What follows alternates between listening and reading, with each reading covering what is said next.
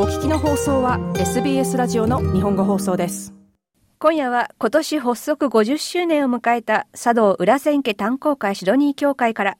幹事長のフリーマン良子さんボードメンバーの中谷智美さんそしてシドニー日本人国際学校の茶道クラブで助手を務める浦美穂子さんにお話を聞きます。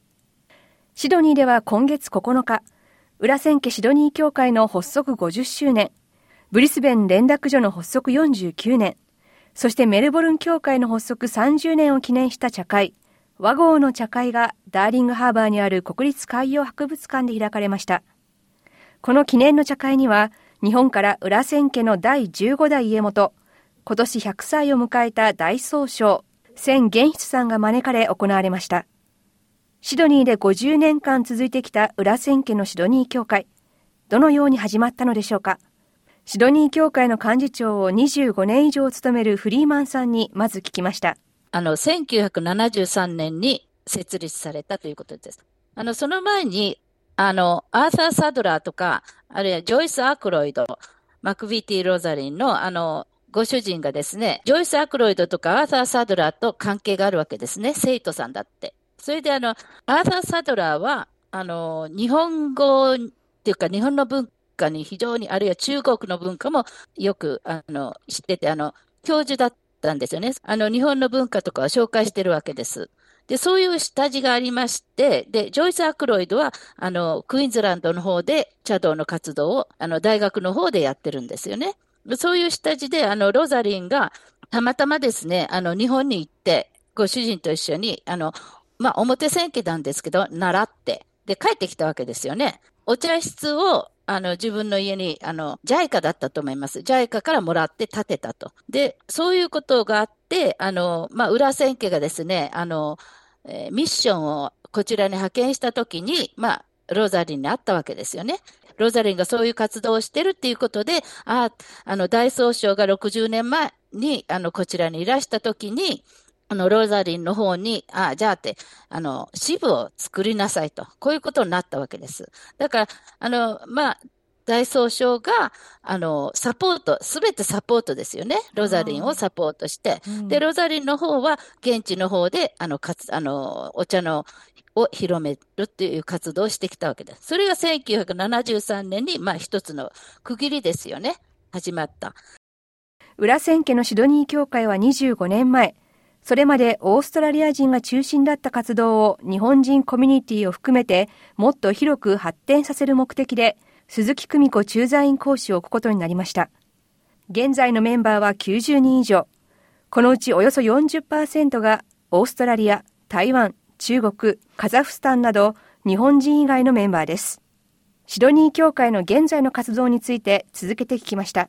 シドニーと、それからニューカッスル、キャンベラを拠点として、あの、いろいろやってますけどね。まず年次茶会。ボタニックガーデンで毎年やってます。それから各場所ですね、あの、学校とか会社とか、あるいはあの、カウンセルに頼まれてですね、あの、例えば、あの、桜祭りにね、やってくれと。あの、茶道のデモンストレーションですね。それからメンバーズ茶会。それからもう一つはですね、シドニー協会っていうのは、あの、チャリティのグループなんです。あの、DGR って言って、あの、ちゃんとしたあの、オーストラリア政府から認められたチャリティ団体としてやってます。はい、それで、あの、カウラで、あの、年2回、紅葉祭り、子供たちにワークショップをして、後ろでですね、茶道のデモンストレーションして、ワークショップですね、茶筅振りをやらせたりしてますね。来た方に対して、あの、お茶をですね、あの、進めて、それでそのお金をですね、あの、寄付すると。これ、ジャパニーズガーデン、カウラジャパニーズガーデンに寄付してます。その同じ活動をですね、あの、桜祭り、カウラの桜祭りの時にも、その、あの、利益をですね、全額、あの、ジャパニーズガーデンに寄付してます。それが主な活動です。フリーマンさんでした。シドニー協会が1973年に発足してから50年。それほど長く茶道がシドニーで親しまれてきた理由は何でしょうか？フリーマンさんは物質的なものが注目されがちな西側の文化においてその価値観に疑問を持つ人たちの関心を集めたのではないかと考えています。例えばですね、マーシャルアート、武道をやってるとかね、あとは禅、禅を研究してる。そういう人たちが西洋の文化に飽き足らないっていう、そういう人たちがですね、あーってお茶っていうのは全てを含まれるわけです。禅のあの仏教をベースにしたあの哲学的なものですからね、一生お勉強できるわけですよ。で、そういう自分のですね、人生を追求していく、一緒の勉強のとして、あの、お茶を、お茶に入ったら、あーってハマっちゃうわけですよね。だから続くんだと思いますよ。あの、非常にですね、学問的に、あの、研究熱心です。あの、西洋の人たちは。こちらにいる。日本人よりももっと勉強します。なるほど。だから続くんでしょうね。茶道歴が50年のフリーマンさん。茶道を始めたのは大学生20歳の時でした。きっかけは思いつきだったそうです。まあ、いわゆるムラムラときました。要するに頭の中にこう、あ、お茶をやんなきゃいけないっていうことがパッて浮かんだんですよ。うん、そうなんです。ムラムラっと来て、ではって、ちょっと見回してみたら、大学の、あの、住んでた、裏に住んでたんですよね、大学の。はい、その大学の裏にですね、あの、たまたま裏千家の先生の看板がかかってたんですよ。だからたまたまです、裏千家は。私、お茶っていうのはなんな、どういうものかってさっぱり知らなかったです。はい。フリーマンさんでした。日本で茶道を始めたフリーマンさんはその後、日本人学校の教師としてシドニーに来ます。学校に茶道クラブも作りましたが、裏千家シドニー協会に本格的に参加し始めたのは25年前でした。続いて、シドニー協会のボードメンバー、中谷智美さんにお話を聞きます。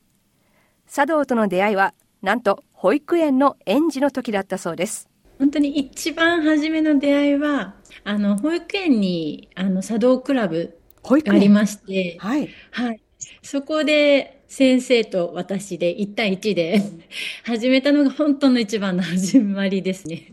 で、その後は、あの、卒業、卒園した後、母があの、茶道教室に通っていたのと一緒に連れてってもらってそうですね。ちょっと通ってたんですけど、やっぱり小さかったので、ちょっと他のものに興味を、ちょっと興味がいってしまい、途中で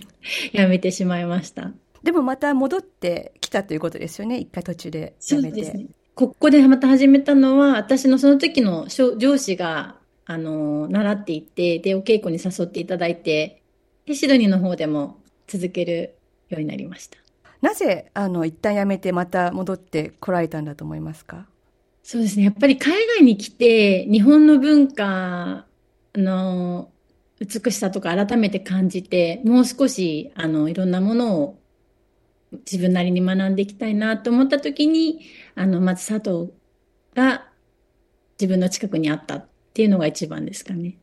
中谷さんにとって茶道の魅力ってどこにあると思いますか？もう本当に自分の個人的な意見なんですけど、はい、お手前してる時に本当に集中できて何もかも嫌なことも何もかも忘れられるっていうことがまず第一に私は続けられてることかなと思います。で他にも私は書道と浄土もオーストラリアに来てから始めたんですけども、はい、道がつくものはどれも同じでなんか終わりがなくてあのとても追求できて、精神的にも集中できて、あの自分を見つめ直す時間ができるというので、とても大事な時間を楽しんでいます。中谷さんでした。続いて3人の中では一番最近茶道を始めた浦美穂子さんです。浦さんが茶道を始めたきっかけは、シドニーで行われた茶道のデモンストレーションでした。シドニー市と名古屋市の姉妹都市のイベントに行った際に、はい、あの、そこで裏千家の方々、シドニー裏千家の方々の茶道デモンストレーションを見たんです。はい。で、あのー、当時私は茶道についてほとんどというかもう全く知識がなかったんですけど、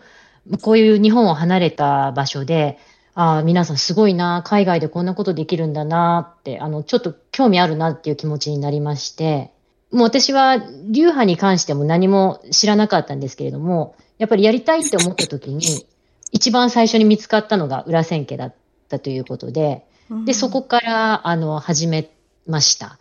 実際にお茶を始めてから、やっとその流派の特徴みたいなことが分かり始めてきまして、はい、で、あの、やっぱ裏千家って、やっぱ伝統を大事にしながらも、その時代背景とか、そのオケージョンとかに合わせて、なんかとにかく心地よくお茶を楽しんでいただくっていうことを考えて、